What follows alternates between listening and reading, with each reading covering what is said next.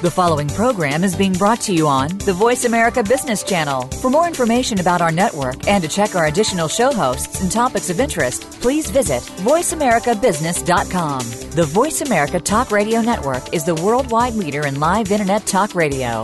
Visit VoiceAmerica.com. The views and ideas expressed on the following program are strictly those of the host or guests and do not necessarily reflect the views and ideas held by the Voice America Talk Radio Network, its staff, and management.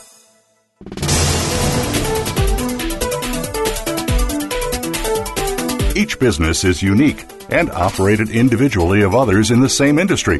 What they have in common is the potential path to success. Welcome to The Second Stage with your hosts, Jeffrey Kadlic and Brendan Anderson.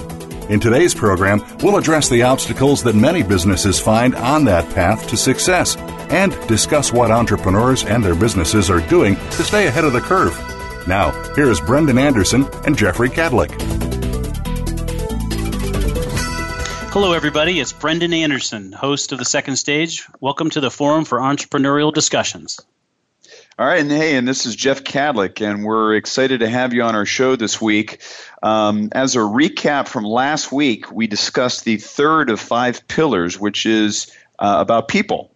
And uh, the archive for that episode, which was titled Attract Your Dream Team, uh, can be found on the Voice America website, on the Business Channel, or under podcasts on iTunes, and search for The Second Stage. Uh, we hope you got started with the third pillar last week and followed through on the suggestions uh, from our guest, Mark Fiala uh, who is the the president of organizational architecture. And again, you can see him. Uh, you can connect to his website at www.oahumanresources.com.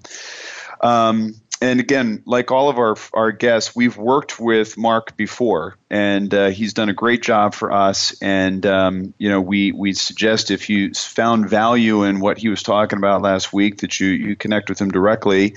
But uh, you know, more importantly, we want you to connect with us directly. Uh, as uh, Brendan had mentioned uh, at the beginning of the show, that this is a forum, and we really want people to dial in uh, to 866 472 5790. That's 866 472 5790. You can also email us at the second stage at evolutioncp.com or uh, blog on our website at evolutioncp.com. So uh, we love hearing from you guys. You've got some great questions, um, you know, from from last week.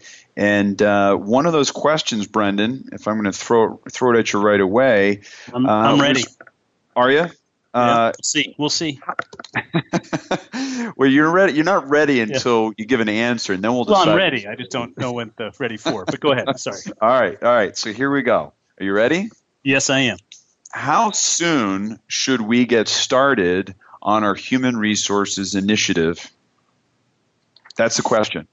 That's a great question, um, and and actually we touched on that a little bit last week, and it, it's a, it's a hard one to get your arms around. But but realistically, once you go to your second employee, it's the best time to start with with some of those practices. I mean, if you think about it, what a better time you you, you kind of you start and you get to is uh, is our themes consistently is just get started. And if you start with your first employee and then you refine it and make it better better with every single one, it's uh it's um it, it's the way you got to do it. And if you've got three or four or five or six employees already and haven't done it, it's time to start now. So that's uh, that's the the easy punchline to the question. And I think that that's a very fair answer. I mean, HR is something um, that we have struggled with here as a second stage company ourselves. You know, we, um, you know, we're we are test driving many of these ideas before we share them with you uh, on, on, air. And um, you know, it's we've got a fairly small shop here, and uh, I thought it was interesting last week with Mark where you guys talked about uh, core values along with you know the the the handbook and that sort of thing. Can you kind of embellish on that or remind the folks about what we talked about on that issue last week, which I thought was really interesting?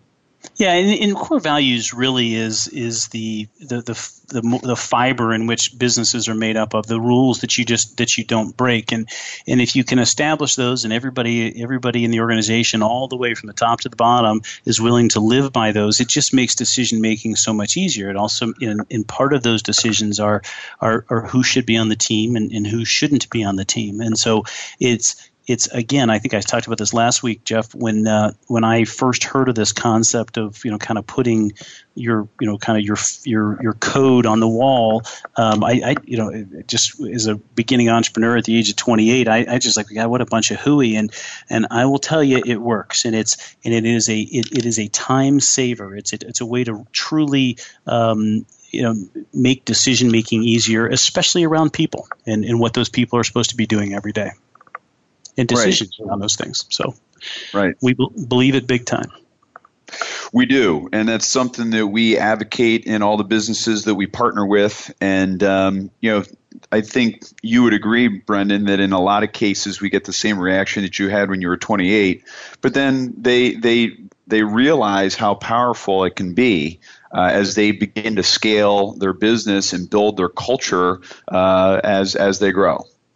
Yeah, and Jeff, I think that's a great point. I think I think what's also uh, very um, obvious to everybody is is the companies that that have the core values and mission that live by it. You can tell how fast those companies transform and move and, and so forth. And the companies that just have it written on the wall that uh, that people don't believe that that everybody in the organization is living by those, and it, and those companies tend to stall. And, and we can see, some, you know, well, we we periodically have companies like that and that are uh, our invest you know in our partners and and we have to uh, you know push them towards you know living by those things. And it, it really it really does uh, separate some of the winners from from some of the companies that just don't ever transform.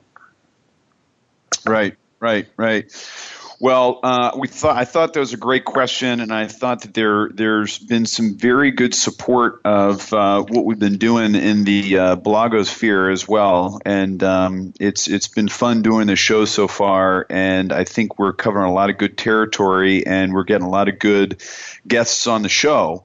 And uh, like last week and the week before, we have another great guest this week. Um, the topic this week is transparency. It's the fourth pillar of five. And the title of this show is Transpar- Transparency Everyone's a Part of the Process with total transparency, your entire team knows where you are and where you want to go. You know, seeing a big picture and status to getting there creates alignment, and that was something that, uh, you know, again goes back to core values and all that other sort of stuff. So our guest this week is Patrick Carpenter. He's the vice president of the Great Game of Business Inc. And this is a business that you're very familiar with, Brendan. But you can um, you can find out more about Patrick on www greatgame.com. That's www.greatgame.com. And, uh, you know, uh, Brendan has known Patrick for, for quite some time. And, uh, again, this is somebody that we've known and uh, really believe in, and we want to share their knowledge with you. Uh, Patrick is responsible for introducing business leaders to the power of open book management and business literacy. Patrick's 20 year career includes senior management positions with uh, two global Fortune 100 companies companies where he's consistently encouraged organizations to be transparent, share, and teach financials as a method to increase sales, profits, and increased employee engagement. Uh, he has several uh, senior leadership roles within a company called SRC, which is really the test case, isn't it, Brendan, for the, the Great Game of Business book? We'll absolutely get into a lot of detail um, in the next two sessions of this, but it's the results are just unbelievable in a business that you, quite frankly, most people wouldn't think could do that sort of uh, that that sort of growth. But it's it's right. a wonderful story. So SRC stands for Springfield Remanufacturing Company. It's in Springfield, Missouri, and it does a lot of things. But really started out as a remanufacturer of diesel engines, and they've gone on using this open book management philosophy into um, building generators and earth moving equipment and, and so on and so forth. And as Brendan said, they've been tremendously successful, uh, you know, the entire uh, way. So, Jeff, Jeff, just to jump in there real quickly, sure. And this is this is a business that th- these people just grow leaders, and they grow leaders on, on this philosophy of including people in in not only uh, you know how, what's going on within the company financially, but in the decision making process. And so, you know, they are blessed to have lots of people that that, that live by that ideology and come to them with wonderful ideas. And so, their growth has come from you know literally uh, their employee base who who know and, and fully understand this this philosophy and come to them and say, hey, I want to get into this business. It, it really is a wonderful, wonderful model. When you talk about their success, and Patrick shared some of, of SRC's uh, profit and sales results, um, it said Patrick and 1,400 employees have thrived in this transparent leadership model, growing their stock by 300,000. That is 300,000%. Jeff, so I don't even know how to calculate that. I mean, 300,000%. I mean, I, am not, how do you plug that into your calculator, in, in all well, honesty? Well, you know, I don't need a calculator. I keep it all between my ears, believe it or not. Well, that's um, good because if you could show me how to plug that in to my calculator, that would be very, very helpful. Well, fortunately, Patrick did the math for us. So he says oh. here, you you had invested thousand dollars in SRC in 1983. Today, you'd have over three million dollars. Um, three mil three million dollars off of a thousand dollar investment. Yes, yes. Wow. I can I can Re- even afford rebuilding rebuilding diesel engines. Yes, rebuilding wow. diesel engines. Okay.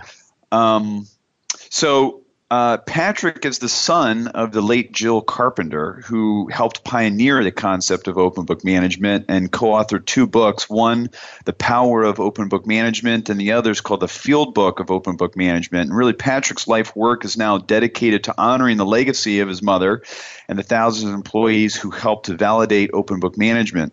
Uh, recently, Patrick and his team worked with Random House Publishing on a republish of the book, The Great Game of Business, which was originally published back in 1992, and that's the book that uh, Brendan and I are both very familiar with. Um, and since 1992, the Great Game of Business has really been called the best new business practice of the last 30 years by uh, Inc. magazine, and has been cited over in over 130 other business books.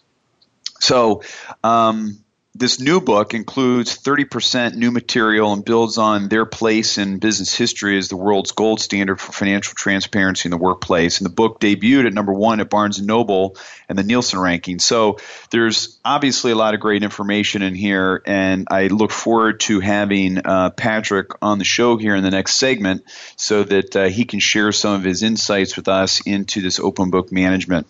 But before we go uh, out of this first segment, as always, we want to thank our sponsors, McGladrey LLP. It is a, uh, uh, a leading provider of assurance, tax, and consulting services focused on small and mid sized businesses nationwide with more than 6,700 people in 75 U.S. cities. As uh, we always say, we have worked with McGladrey and they've been wonderful supporters of ours and they really know what they're talking about when they're talking to small businesses. So, with that, we are um, going to head into our first break and uh, hang tight, and we'll be back here uh, in the next segment shortly. Thanks for listening to the second stage.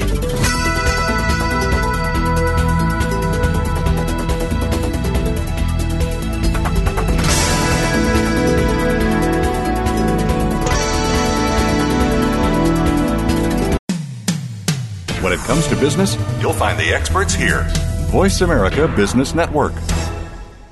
This is Davis Love III, Ryder Cup captain and Team McGladrey member. McGladrey is about building relationships. That's the kind of team I want to be a part of. A team that builds deep understanding of each client's vision and unique way of doing business. The same attributes I look for in the partners I choose. It's this understanding that enables you and me to make confident decisions. When you trust the advice you're getting, you know your next move is the right move. This is the power of being understood. This is McGladrey. Assurance Tax Consulting. In sales, are you a lion or a vulture? Lions don't wait, they just go for it. Vultures hang around until the lions are finished and just pick up the scraps. How can you set yourself apart as a lion? Join the other aspiring sales lions and listen to Forget Patience, Let's Sell Something with host Ty Maynard. You'll learn the tips and strategies of top sales professionals. You'll gain more clients at a faster rate and at higher margins. If you're a sales professional, business owner, or executive, listen in every Thursday at 8 p.m. Eastern, 5 Pacific on the Voice America Business Channel. Want to be empowered to take your leadership skills to the next level in your business? Tune into A Sharp Outlook Best Practices for Success with host Angela Sharp, using industry specific materials, toolkits, and expert guests from all facets of business. Our program will empower you to develop a strong core in your business leadership, infrastructure, growth, and technology. A Sharp Outlook airs live every Thursday at 7 a.m. Pacific Time, 10 a.m. Eastern Time on the Voice America Business Channel. When it comes to business, you'll find the experts here. Voice America Business Network.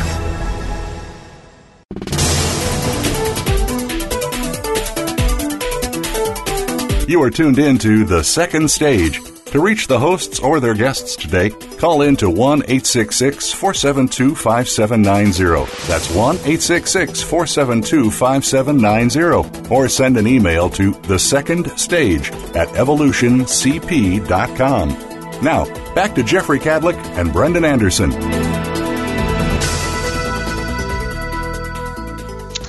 Well, welcome back to the second stage. Uh, this is Jeff Kadlic, and I got my tag team partner Brendan Anderson here as well. Hello, everybody. Again, welcome back. like any forum, you know, this show will be more effective and powerful if folks contribute their experiences and ideas. We invite you, and that's that falls right into our theme, doesn't it, Brendan? Today, very nice. Uh, We're going to play that in there. so we want to invite you to continue the discussion uh, from each week's show on our blog, which can be found at evolutioncp.com. You can email us at the second stage at evolutioncp.com or even call us at 866-472-5790. That's 866-472-5790. Uh, we want to hear from you because being an effective small business owner is a continual path and as your host, we have a lot of experience, but not all the answers.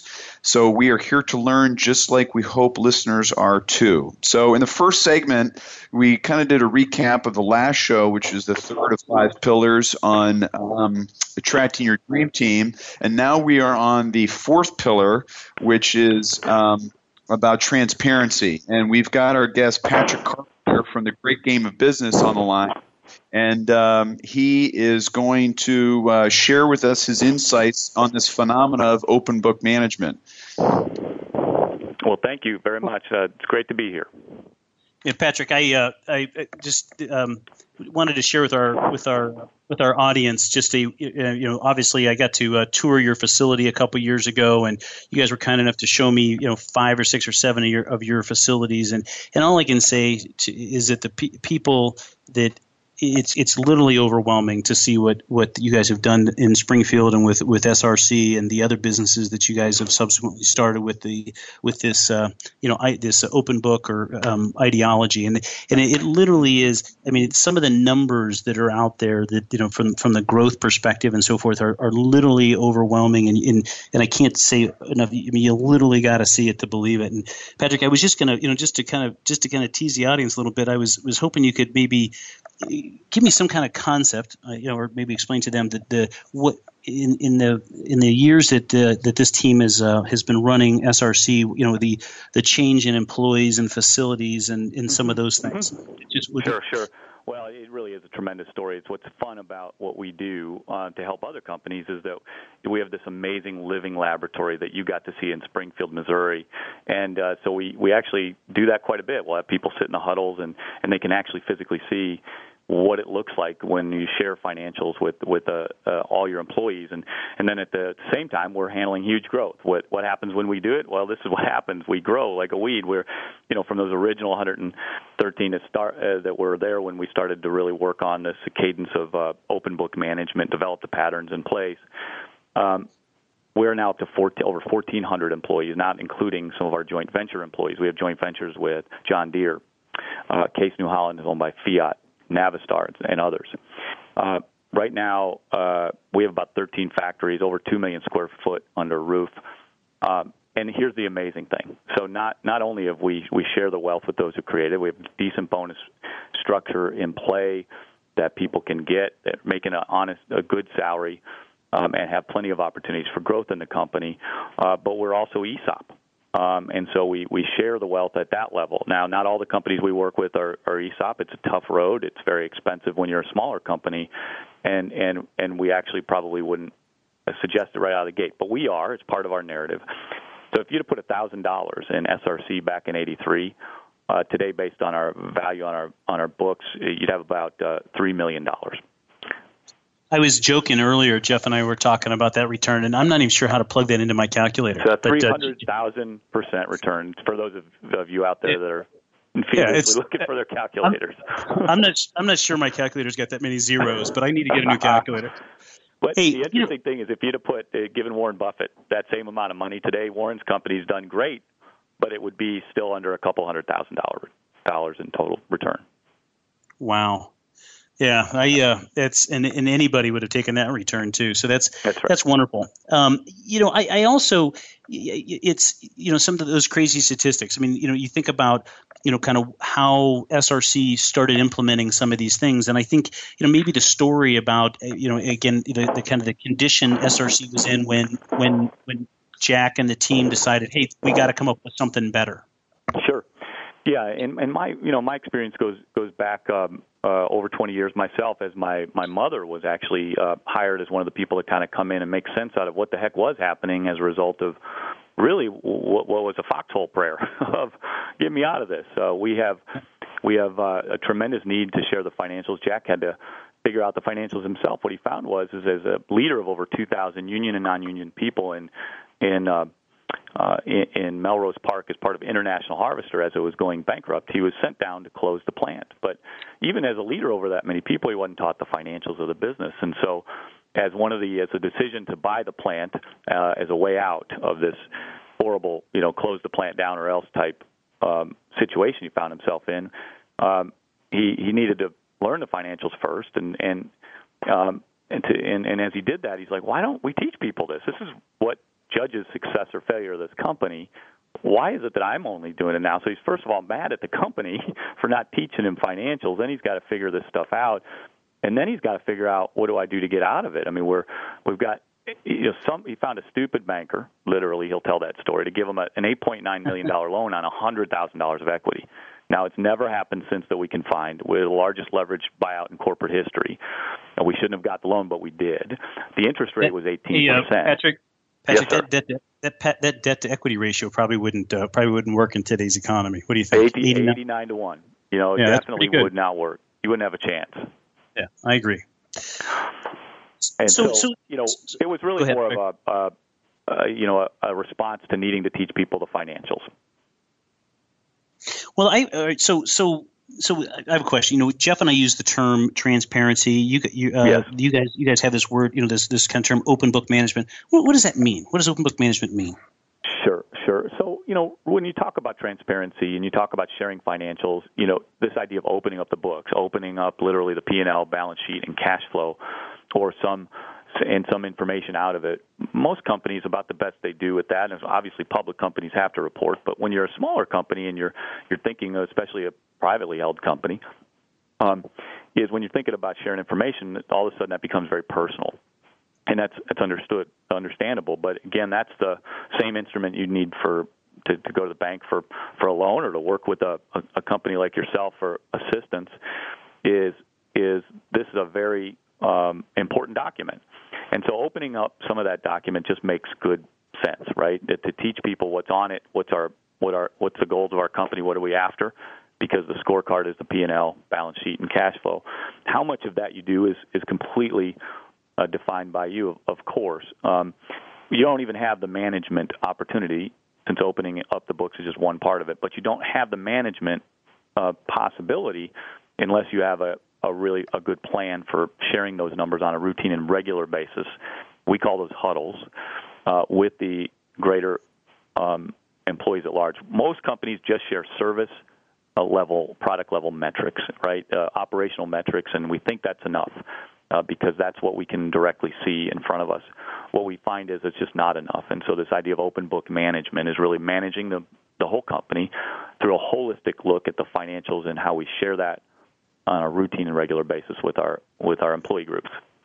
I tell you, Patrick, what struck me, and, and I still am amazed by this, and, and um, is you know is how you share um, the information with the people with mm-hmm. with all the employees and maybe share that i mean i, I was struck by the the commitment and the amount of time you know times 1400 people um, But go well, ahead. It's, it's exactly right. I mean, in a manufacturing firm, you'd be concerned about your prime off prime time, right? If you're pulling people into a, uh, you know, one meeting room and, and sharing with them the financials, and that man, that just must take a long time. But it, you know, we've got it down to where we can go through the entire P and L, simplified as it is, detailed if you want it, in more more or less 30 minutes.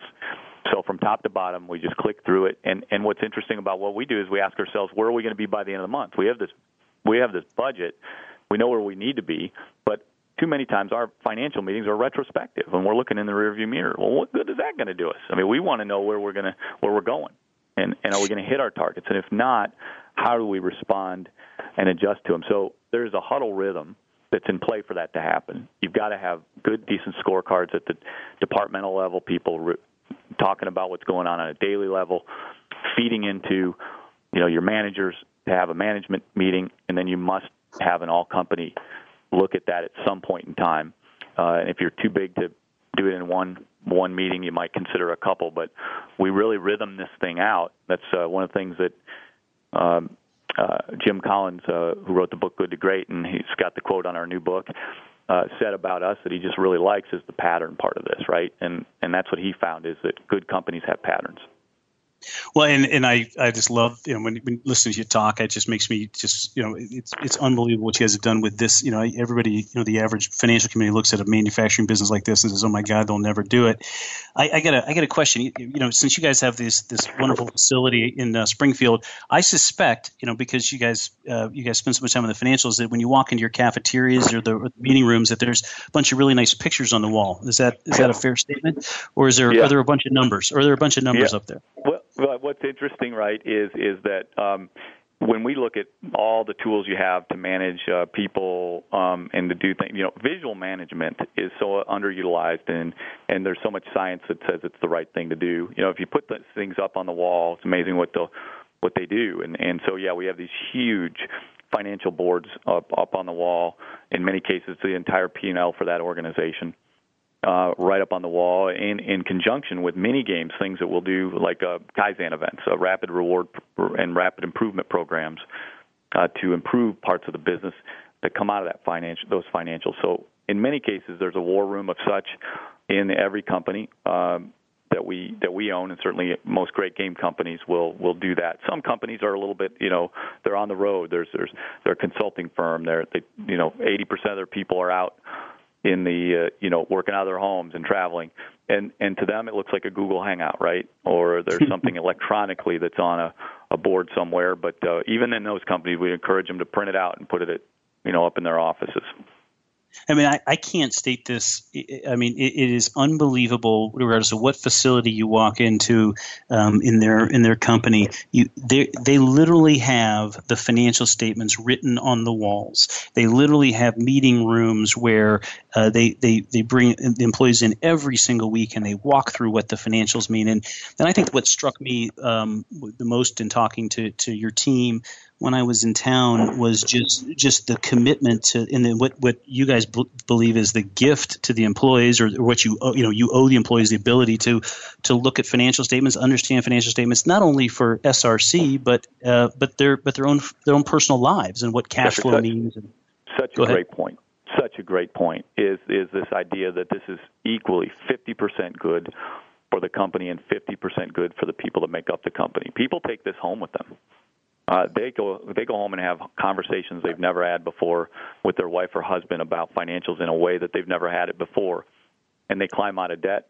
Uh, they they they utilize their resources wiser and buy property and come back to the company and tell stories about how they've used this financial education that they gained at the company to improve not only their life at the, their lives at the company and create value for them in the company, but they take it home and do it at home as well. So um, to your point, it's, it's extremely valuable to the individual.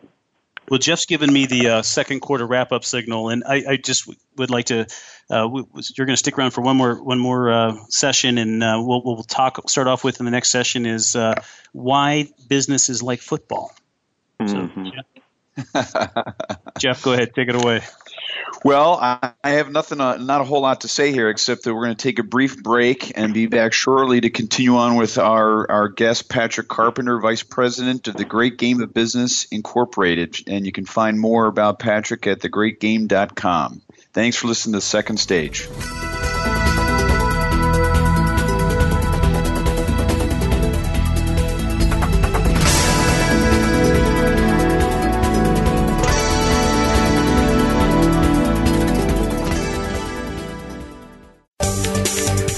The boardroom to you, Voice America Business Network. This is Davis Love III, Ryder Cup captain and Team McGladrey member. McGladrey is about building relationships. That's the kind of team I want to be a part of. A team that builds deep understanding of each client's vision and unique way of doing business. The same attributes I look for in the partners I choose. It's this understanding that enables you and me to make confident decisions. When you trust the advice you're getting, you know your next move is the right move. This is the power of being understood. This is McGladrey. Assurance Tax Consulting. Everybody needs expert advice when they look to develop their personal brand. Join Rochelle McCrary for The Leader and the Muse. Rochelle and her guests will bring you practical tips and tools to help you build your brand in ways that propel you into greater personal and business success. For strategies, stories, and much more, tune in to the Voice America Business Channel every Friday at noon Pacific Time, 3 p.m. Eastern Time for The Leader and the Muse. And get ready to take your brand to the next level. Today's business marketplace is becoming increasingly global thanks to technologies that didn't even exist a few short years ago. Your business might be a startup or you might be one of the global 500. Either way, you're probably looking at customers and competitors in faraway regions. Listen for Global Reach with host Tay Revez as she brings together experts, ideas, and listeners to help you anywhere in the world. Global Reach is broadcast every Thursday at 2 p.m. Eastern Time, 11 a.m. Pacific Time on the Voice America Business Channel. Voice America Business Network, the bottom line in business.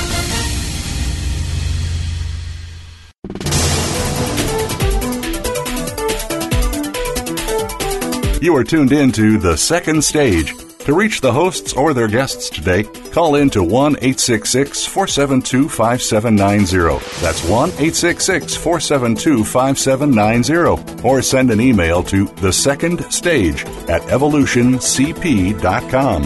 Now, back to Jeffrey Kadlic and Brendan Anderson. Welcome back to the second stage. You know, this is our show, but it's your forum. So we are looking for input from you so that we can benefit from everyone's experience.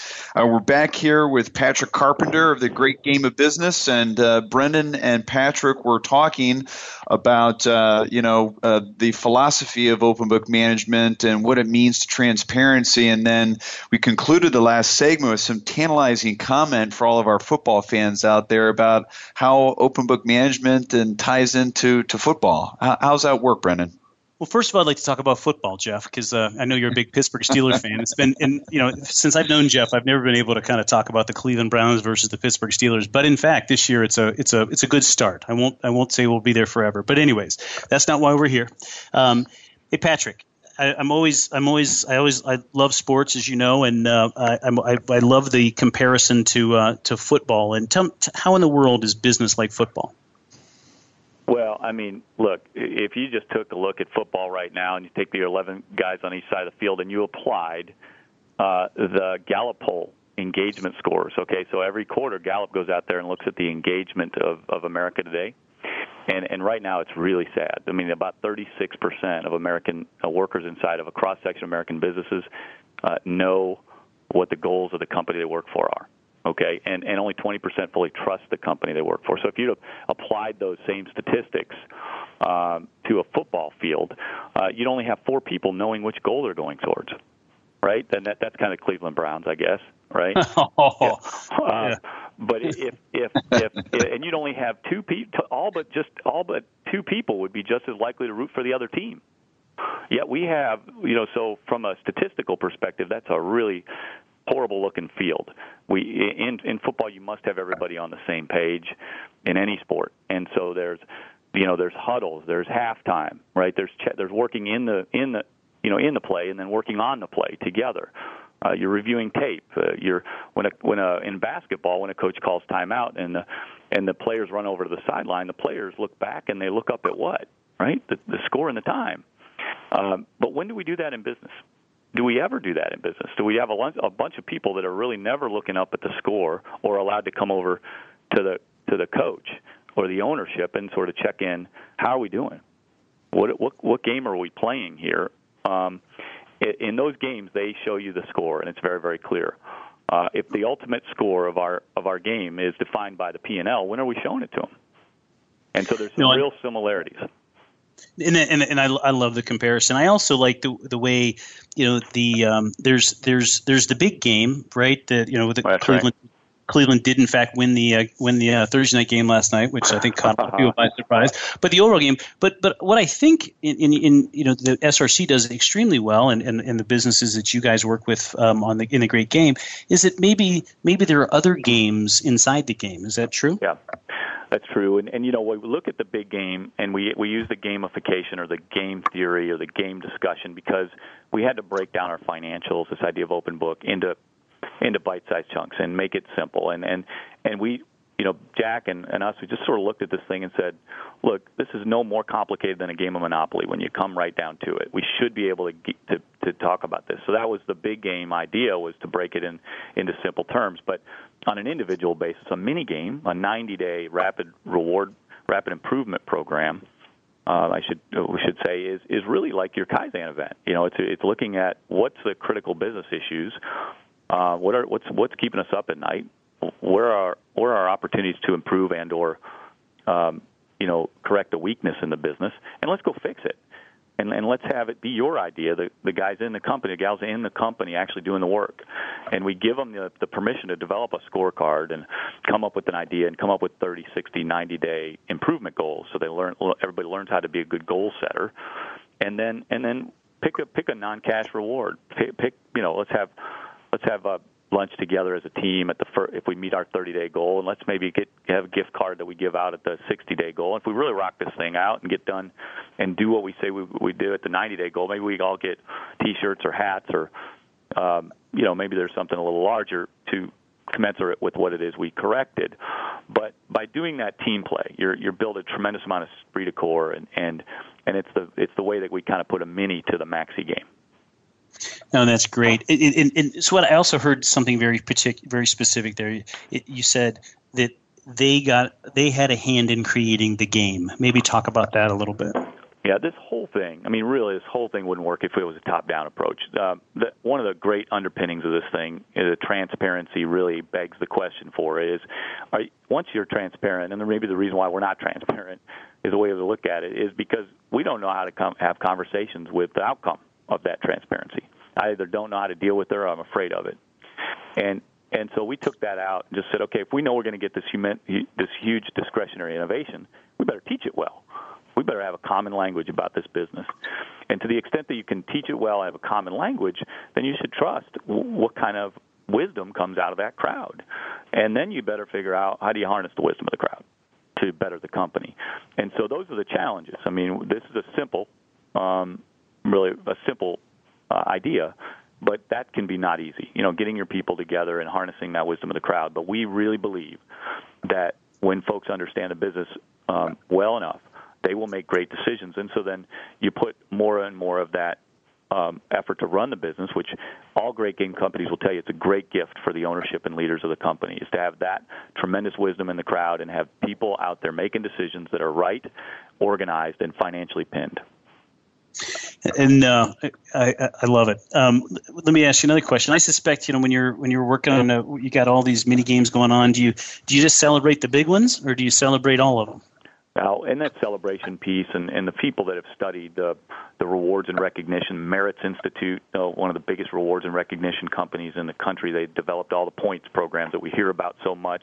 I speak regularly on rewards and recognition with the folks from Maritz, and uh, and what we found is that, that the people react uh, to being told that that I that, that I understand that they did a great job, and we react as a people group in very positive ways. And it's underutilized in America today. The happiness factor that Zappos writes about, Tony Hsieh in his book. Uh, this stuff is real, and and it's under leveraged in in American business today. So, by rewarding um, our employees regularly and routinely around the numbers, moving the numbers of the business, we have now aligned with one of the great underutilized concepts in American business, and that's rewards and recognition. Uh, and we're doing it uh, inside the context of what this company must do to win. Um, and then I suspect that these that the games and the uh, in the in the in the in these wins are I suspect they're really complex formulas, something that takes like a you know like a guy like Jeff to figure out. You know, they, very, that, they're actually very simple. Uh, they're, they, you know, these these uh, rewards and recognitions developed on, you know, it, are people that uh, are looking at what would, what do we what do we want to do around here? You know, they're right sized to whether you're a Cleveland fan or, in my case, a Kansas City Chiefs fan because they actually win games regularly this year. they, they are having, they are on a roll. I'll give you that. I, you know, I, I, would respond much better to a Chiefs ticket than I would a Cleveland Browns ticket. I'm just saying. Oh yes, it's going to be Not just last year. Yeah. well, Browns are they're Browns are bad. Anyways, I'm sorry. off, off, on my off on our tangents again. Um, yeah, no, I and I and I think that it's it's I think the simplicity in the in the um, in, in, in, the, in, the, in the you know the con, you know the constant kind of rewarding success is is a is a wonderful thing. Um, you know, I I, I we, I, I, do. There's about a thousand things. I, I, got a full disclosure to the to the audience. I, I started. Uh, I talked to Patrick earlier today, and I, I, started down. You know, literally, we, we had kind of a 45, well, probably a 20 minute conversation on all these things, and it was. Uh, I literally had to stop stop myself because uh, you know this stuff is this stuff is you know obvious. I really believe the key to uh, um, ongoing success of these businesses. Um, you know, I'm just I was going to throw out, a, you know, and I encourage every anybody who's listening to this or um, who listens to it later in the podcast or whatever to go out and buy the book uh, to start with, and then get to the website and look at this sort of things uh, because the, the, some of the, the terms are just or, or, or, some of the concepts are fantastic. I was just hoping to maybe breeze through a couple things here. Um, you know, some terms that you use and and um, you know, you know, one thing is, you know, obviously understanding the big picture, painting the big picture, and maybe mm-hmm. just taking a couple seconds of talking about, you know, kind of that piece. Right. Yeah, it's it's that that is so important, and, and, and unless you know the big picture, the tendency is is when our our employees and teaching them the financials is to go directly to the financials that that they would just be uh, responsible for. They're they're part of the cost center, so we're just going to teach them that line of the income statement. Uh, but what we find is is that people respond to the big picture when we're told. Um, we we need to know that, don't we? I mean, if if we're struggling as a company, it's probably not just because of my my job. It's because of the combination of all of us and and what we're up to or the market that we're in. Um, so we we do, uh, you know, we try to we double down on this idea of a big picture and try to give them not only the financials uh, big picture, but the market that we're in big picture, the competition big picture there, and and really give everybody a sense of of of what we're up to and and the kinds of things that an owner or a leader of a company might try to aggregate in their mind the big picture and then we uh, I think we all do much much better. I mean, it makes your gives you some tremendous things to think about if you're a role player inside of a company, um, and make sure that your business and your your thoughts are aligned uh, to what's going on. I got two more two more questions for you. One is, you know, you, you guys have done this in a main, I mean, manufacturing setting, and I pers- and I know that you guys have done it more. So I'll lead, hit, you, hit you with a leading question. I suspect that that, that, that uh, any company can do this. This isn't this a consulting company, a manufacturing. How, what's this limited to? Oh, you know what? Um, I, I will be honest, and for those lawyers that are on the call, uh, are on this, uh, listening to this uh, podcast later, I'll apologize, but the only one that's challenged uh, is is a lawyer is a is a law firm, right? In that at the end of the day, they're splitting up their profits and kind of going home. And and how do you get people involved in the in the running of the business? Every other business that we've found has really been uh, very very successful with it. Uh, we've had over uh, 8,000 companies come down to Springfield, Missouri, kick the tires, go through our workshops, and and and thousands of uh, companies worldwide play the great game of business or practice open book management from. Uh, aerospace and Southwest Air uh, with their story of how they leveraged the mini game aspect of this and Herb in the early days to Capital One and Outback Steakhouse later on and to to companies now that are looking at it like Goodyear and and uh, and then uh, New Belgium Brewing Company, who actively um, uses this, and Kim Jordan's the CEO there. And what a great story! If you've ever had that beer, Fat Tire is a great beer. Uh, company, I like it. Company. That's very good. You're right. I'm sorry. Very, Brendan likes beer. Yes, I do. well, it's a very good beer, and, and I will tell you that uh, there is not a market that we found yet that it doesn't apply to, and a company, every company can benefit from sharing the financials with their employees. And um, my, my my last question, and I and I feel like this is a common theme in our story, in our in our in our kind of five pillars is why doesn't everybody do this? It's the, the mm. success rate is crazy. Why isn't every entrepreneur doing this? Yeah, you know, and it's it's just a real simple narrative. We think that uh, really the history of business has been that that financials are taught, you know, at a certain level, CFO and and and and the and the accountants need to manage that, and we're not going to burden everybody else uh, with the with the financials that Luca Pacioli back in the 1400s invented. The father of modern accounting was a Venetian monk, really, that invented these financials. And and then at the time when the uh, uh, really was meant to share a bit to get a better deal with your your trading partners uh, during the Merchants of Venice period of time. Um, business hasn't changed too much since then, unfortunately. And as we start to be challenged with technology and information becomes more available, like it is on the internet. I can find out just about anything I want to about most companies, even if they're private, in just a few clicks. Isn't that interesting? So if that's the case now, and we're being challenged with with availability, uh, it makes sense that it it makes sense that we were struggling to get the word out because information was power and information was controlled, and and we were a command and control center centered economy.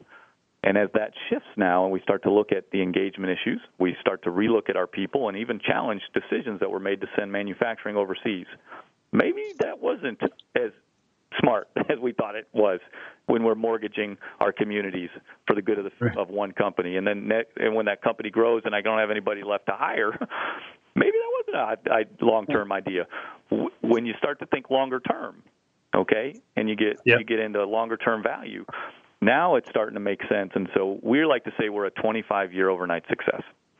It's taken 25 years to get out of that innovator stage and, and really start to teach the uh, larger group, um, uh, uh, larger uh, entrepreneurial group at large, uh, these concepts.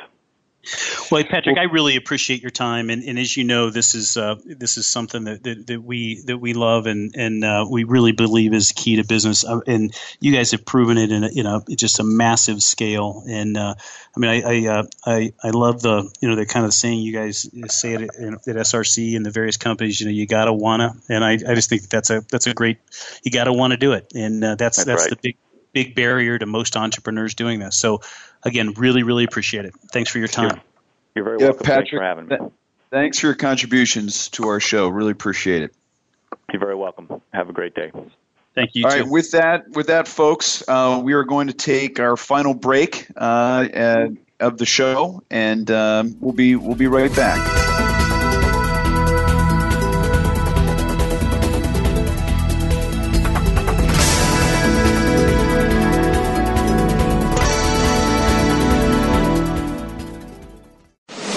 Are the challenges of economic uncertainty and the pressures of global competition wreaking havoc on your company strategy? To succeed in today's fast paced, high tech business landscape, companies must continually adapt while driving innovation and exploiting new opportunities. Listen for Quantum Business Insights with host Olivia Parr Rud. Our guests will include thought leaders from around the world discussing and exploring the concepts that will move companies forward in these uncertain times. Tune in every Friday at noon Eastern Time, 9 a.m. Pacific on the Voice America Business Channel. This is Davis Love III, Ryder Cup captain and Team McGladrey member. McGladrey is about building relationships. That's the kind of team I want to be a part of. A team that builds deep understanding of each client's vision and unique way of doing business. The same attributes I look for in the partners I choose. It's this understanding that enables you and me to make confident decisions. When you trust the advice you're getting, you know your next move is the right move. This is the power of being understood. This is McGladrey. Assurance Tax Consulting. What are the reasons that over three quarters of small businesses fail within three years? Why do 70% of U.S. women owned businesses make less than $50,000 a year? What causes mid sized companies to stagnate? Although today many fundamentals of business remain the same, there are critical current changes that are not being acknowledged, and the result is costly.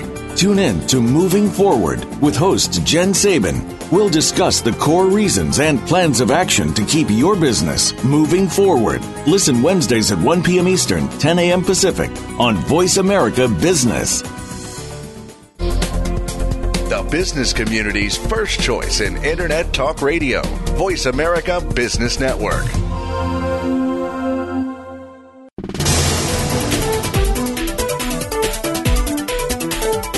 You are tuned in to The Second Stage.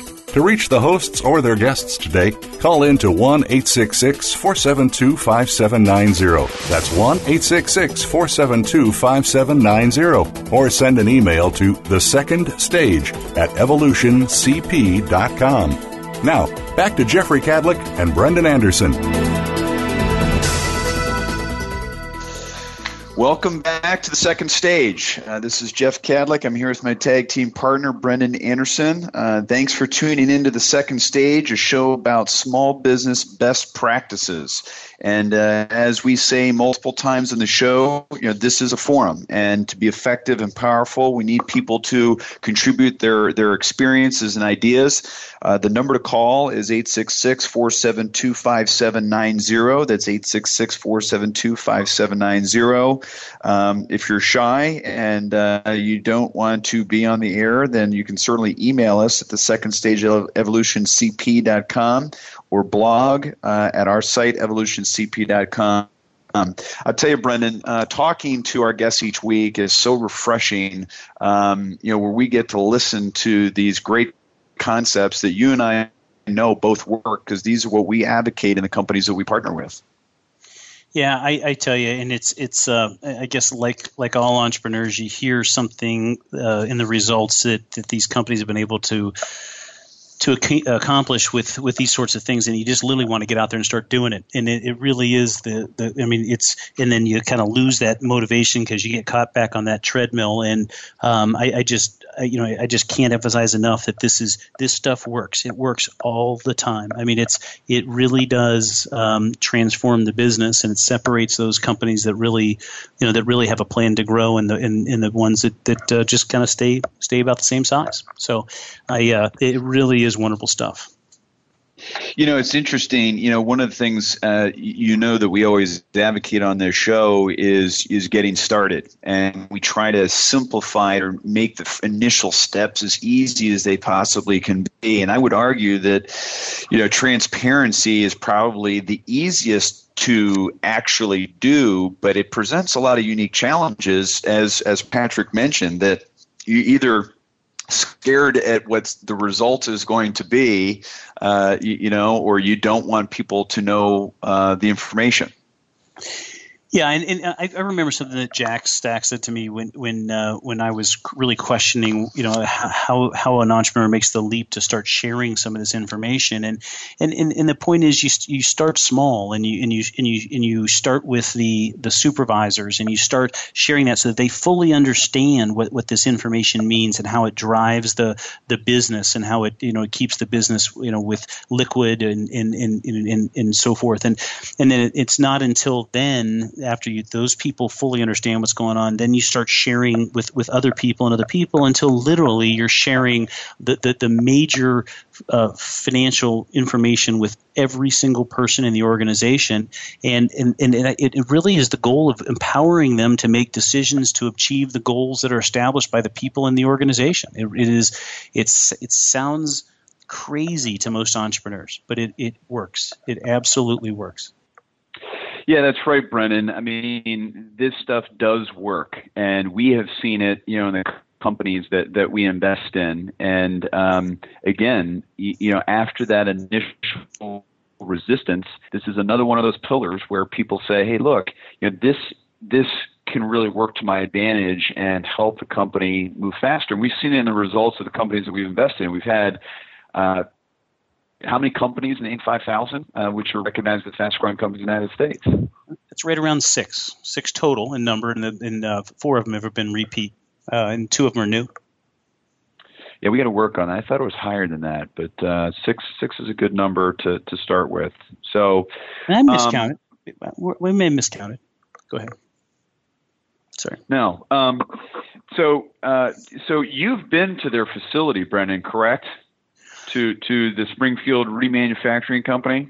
Yeah, actually, I was uh, I, I, spent uh, probably two and a half days there and spent a lot of time with, with Jack and a lot of time with Patrick and got to see um, got to attend a huddle and got to see some of their planning processes and um, it, it, I mean, it, it's it's you, you, literally have to go to uh, to appreciate what they have done there, and um, and and how committed the whole you know the whole community is, the whole SRC community is to doing uh, this open book management. And um, and you, when you talk to Jack and, and Patrick and the whole team, it's it literally is a uh, something that they they share with other people because they think it's so important to business.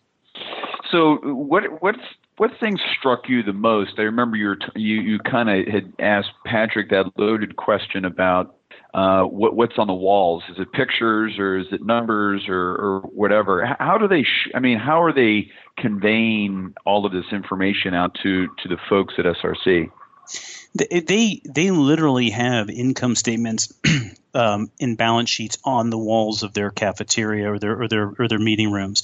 So they will have a a, a year to date uh, uh, income statement and in cash flow right next to you know kind of their projection. They they they have it by week you know so they, they really are trying to keep people updated as to vis-a-vis where they are where they all thought they would be and quite frankly you know where they're at in these mini games that they play.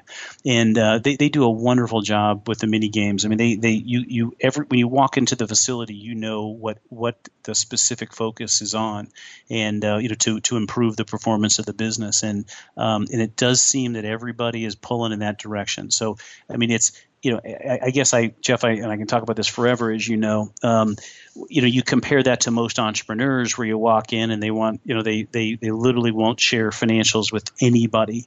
Uh, and quite frankly, you know, getting back to our first pillar, some of them don't have great financials. But uh, compare that to some of these great open book management businesses where they're willing to share the numbers with me. I mean, I walk in, it's, you know, you walk into the cafeteria, anybody can see the numbers. So, um, not that I could. How does that work with competitors, though? I mean, you know, I mean, so much of the world, uh, you know, is is so competitive. I mean, couldn't, I mean, doesn't that damage them in any way, or they just feel like they're going to run over anybody because of this philosophy?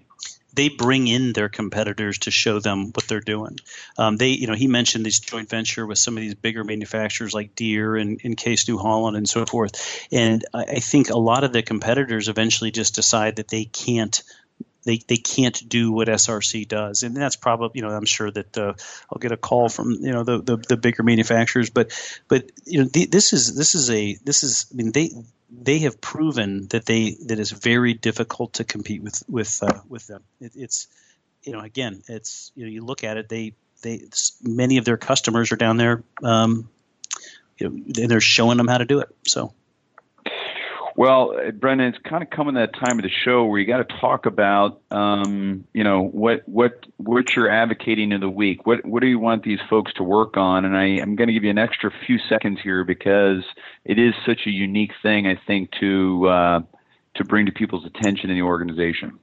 You know what I can do with a couple of extra seconds? I can turn that into minutes, Jeff. But uh, literally, uh, in transparency, it's it's don't it's all entrepreneurs are skeptical. Don't be afraid to do it. Start small expand your circle you know slowly but surely expand your circle of the of the interested parties to the point where you're you're they're getting buy into the goals and and just do it. Uh, you know just start like we always say. And I, and I can promise you you'll be amazed with what's going on. And it just goes back for the passion for possibilities. The more people you have row in the right direction in the same direction the faster you'll get there. And uh, we, obviously we love this stuff. And and again I think it's you know it's it's just start. Just start doing it so we want to thank you, uh, everyone, for tuning in this week. We hope that you've got some good takeaways and action items. You strive uh, to push yourself personally and professionally each week.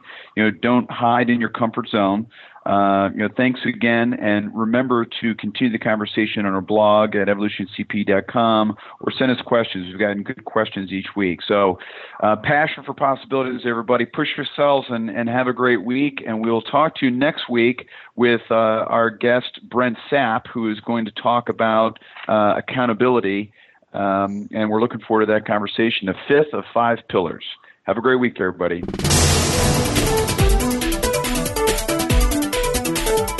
Thank you for tuning in this week to The Second Stage. Please join Jeffrey Kadlic and Brendan Anderson again next Monday afternoon at 2 p.m. Pacific Time, 5 p.m. Eastern Time on the Voice America Business Channel. And have a successful week.